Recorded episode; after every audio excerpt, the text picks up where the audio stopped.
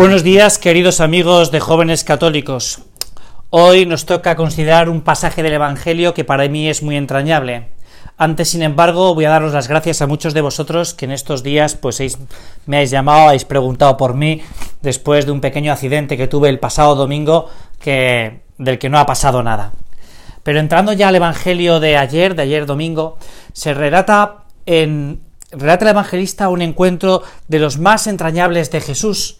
Es el encuentro de Jesús con Bartimeo, el hijo de Timeo, un hombre que es ciego de nacimiento. Y este, este aspecto es muy interesante. Es muy interesante porque la fascinación y la admiración que tiene Bartimeo por, por Jesús no es porque lo haya visto. Esto que muchas veces nos pasa a los hombres, ¿no? Que decimos, es que yo no veo a Dios. No es porque lo haya escuchado, se va a producir el primer encuentro entre Bartimeo y Jesús. Es porque se lo han contado. Bartimeo tiene una enorme fascinación y una enorme admiración por Jesús que le ha encendido el corazón por el relato que le han contado otras personas de él. Son otros los que a Bartimeo le han hecho ver que Jesús no es un solo hombre, sino que es el Hijo de Dios. Jesús, hijo de David, ten compasión de mí, le llega a decir, ¿no? Y es que la fe, la fe viene por la escucha, como nos dice San Pablo. Bartimeo se ha convencido de que, de que Jesús es el Hijo de Dios. Y cuando en la única ocasión en el que Jesús pasa por su camino, Bartimeo empieza a gritar. Empieza a gritar cuando escucha el murmullo del tropel de, de hombres y mujeres que acompañan al Señor. Y Bartimeo no se detiene, no tiene pudor, no tiene miedo, no tiene respetos humanos y empieza a gritar, Jesús, hijo de David, ten compasión de mí. Y hay quien le dice a Bartimeo que se calle, que no siga gritando, que no moleste. Pero es que en el corazón de Bartimeo, lo único que en esos momentos resuena es, tengo que hablar con Jesús de Nazaret. Es increíble, ¿no? Es increíble y maravilloso como un hombre que ha conocido solo de, de oídas lo que ha hecho el Señor en Caná de Galilea sobre su predicación, que estaría atento en el camino a lo que los otros han contado de Jesús, en esa única oportunidad, en la oportunidad de su vida, no se detiene, ni ante los obstáculos, ni ante las dificultades, ni ante la incomprensión, ni ante los miedos, sino que Bartimeo grita. Y esto nos tiene que plantear a nosotros los cristianos, a cada uno de nosotros, que no solo, que no solo, y esto es muy interesante, no solo escuchamos, sino que tocamos a Dios con el sentido, con el sentido del tacto, cuando todos los domingos, todos los días, siempre que queremos y podemos, podemos comer el cuerpo de Cristo. Entra en el alma de este pobre hombre que, que no tiene miedo de gritarle al Señor. Esto nos habla, nos plantea este, este dilema a ti y a mí. Y es cómo de encendido tenemos el corazón. Cómo, conociendo al Señor por la palabra y porque le podemos comer, nuestro corazón no es un corazón como el de Bartimeo. ¿No será que a veces le ponemos muchos obstáculos al Señor? Y el pasaje del Evangelio también además nos abre otra pista. Y es que los obstáculos de fuera, los obstáculos externos, lo, lo que hay fuera de nosotros no es el gran problema, sino que el gran problema es nuestro propio, nuestro propio corazón. Si es que es muy interesante, porque vemos aquí a Bartimeo que aunque la gente le dice, calla, no le llames más, sigue gritando hacia el Señor. No le detiene los enemigos de fuera, porque su corazón está enamorado, está enamorado y se quiere encontrar con su amor, con un amor que le han contado, pero que ya, vivo, que ya vive en su corazón.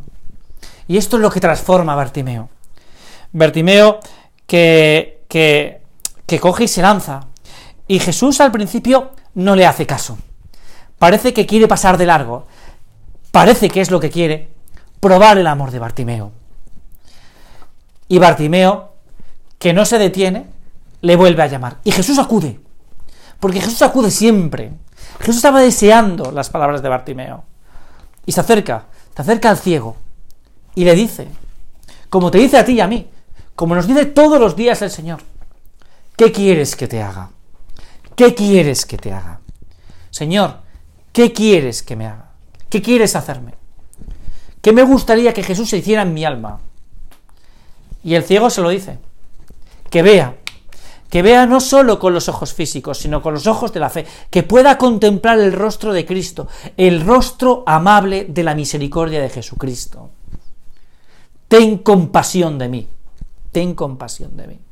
Qué bonito el es que el diálogo entre Bartimeo y Jesús es tan entrañable, es tan nuestro, es tan de cada uno de nosotros. Esto es lo que el Señor quiere de, ti y de mí. Que, que, el Señor, que muchas veces nosotros también somos como Bartimeo, ciegos, que no vemos, pues que le gritemos, que le gritemos, Jesús, hijo de David, ten compasión de mí. Y Jesús se va a acercar ¿eh? a cada uno de nosotros y nos va a decir, ¿qué quieres que te haga? Y ese momento es el momento de decir como Bartimeo, quiero ver, quiero ver tu misericordia, el rostro amable de Jesucristo, el rostro que transforma, que conmueve, porque es descubrir el amor, descubrir el amor. ¿Qué es lo que quiere ver Bartimeo? Lo que quiere ver al final Bartimeo, con los ojos físicos y con los ojos de la y con los ojos de la fe, es ver el amor, porque es que la fe al final lo que quiere descubrir es el amor. Y Jesús se lo muestra, se lo muestra. Jesús que se conmueve, porque se conmueve con cada uno de nosotros, pues le cura, le hace ver como quiere hacer contigo y conmigo. Pero claro, Dios, Dios quiere probar nuestra fe. Dios quiere probar nuestra fe. Y ahí es donde tenemos que estar cada uno de nosotros. Dios quiere ver que tú y yo también le llamamos. Dios está a nuestro lado, vive en nuestro corazón, nos ha hecho sus hijos. Dios nos lo ha dado todo, pero cuenta con nuestra libertad. Cuenta con nuestra libertad. Cuenta con que tú y yo queramos querer a Dios, porque porque esto es el don que Dios nos ha dado. Dios nos ha dado la libertad para poder amar.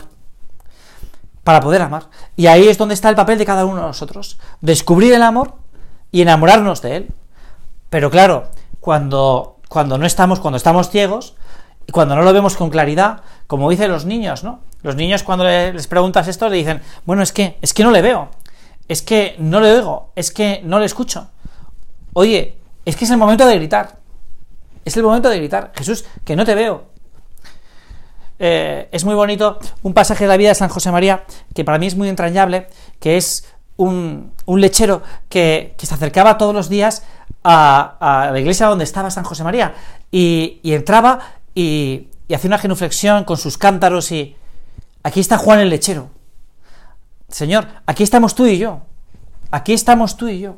Es que esto es la vida cristiana. El ABC de la vida cristiana prácticamente es esto. Es el ser un poco Bartimeo.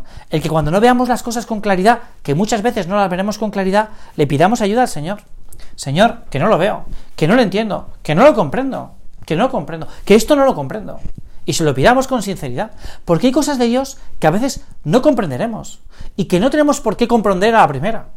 Es el momento de que Dios que nos está probando la fe, pues entonces nosotros nos adhiramos a esa, a esa prueba de la fe, a esa prueba de la fe, a esa pequeña prueba de la fe, y fiarnos de él, como hace Bartimeo, como hace Bartimeo. Por tanto, vamos a, a ser un poco como este ciego, que cuando no veamos las cosas con claridad, pues acudamos una y otra vez a Jesús. Jesús, quiero ver, Jesús, quiero entender, Jesús, quiero comprender. Y al final siempre nos vamos a encontrar la comprensión y el consuelo de Jesús, que es la delicia de Dios, estar con los hijos de los hombres, como dice la Sagrada Escritura. Si es que no lo dice, es que la delicia de Dios es estar con los, con los hijos de los hombres, contigo y conmigo, es la delicia de Dios. Si es que Dios no vive para otra cosa que para, para el amor a los hombres y para el amor consigo mismo, por supuesto, ¿no? Con la Santísima Trinidad. Pero después de amarse a sí mismo, digámoslo así, eh, y esto teológicamente pues está un poco ahí, es, es querer a cada uno de nosotros. Esta es su única preocupación. La única preocupación de Dios eres tú y soy yo. Y nada más, y nada más. Por tanto, vamos a, Señor, voy a ver si soy capaz de, de, de, de, pues quitarme de esta ceguera, ¿no? De esta ceguera que a veces, pues, me hace ver más con los ojos de los hombres que con los ojos de Dios. Esta es la primera ceguera que nosotros tenemos que pedir al Señor que nos la quite, ¿no?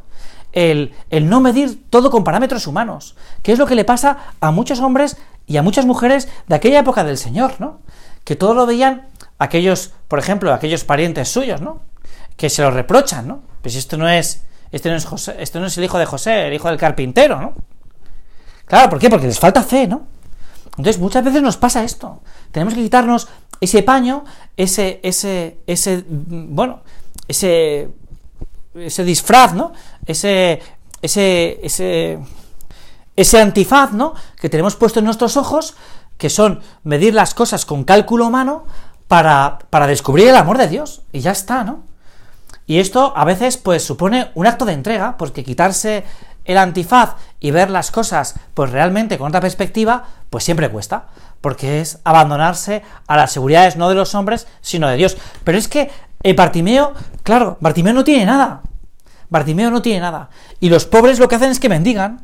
¿Qué es lo que hacía Bartimeo? Pues estaba ahí, al lado, en el camino, pidiendo, pidiendo limosna, porque no tiene nada. Y es que la vida interior somos mendigos, somos mendigos de Dios. Tú y yo tenemos que ser mendigos de Dios. Y la primera cosa que nosotros mendigamos de Dios es poder verle.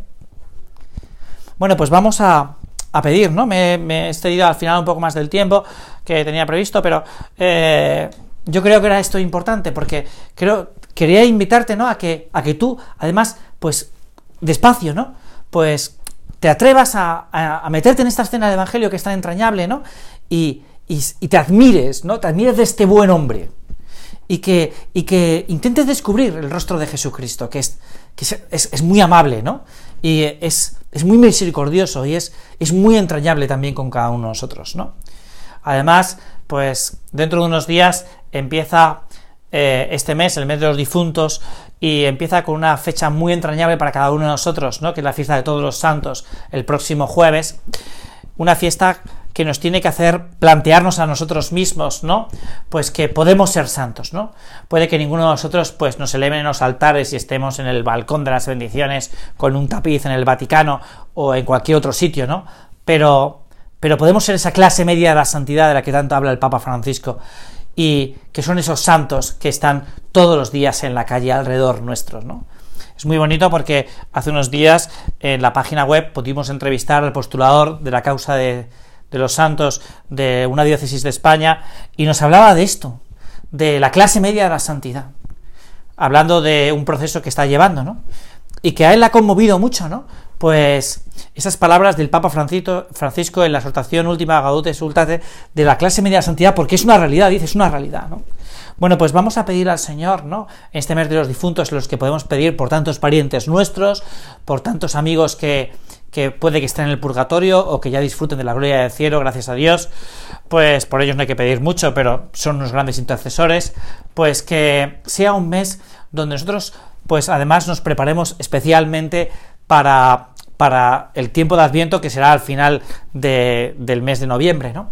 Vamos a pedirle al Señor que, que, esas benditas ánimas del purgatorio nos ayuden a descubrir el rostro amable de Jesucristo cuando ellos disfruten de la gloria del Padre, del Hijo y del Espíritu Santo.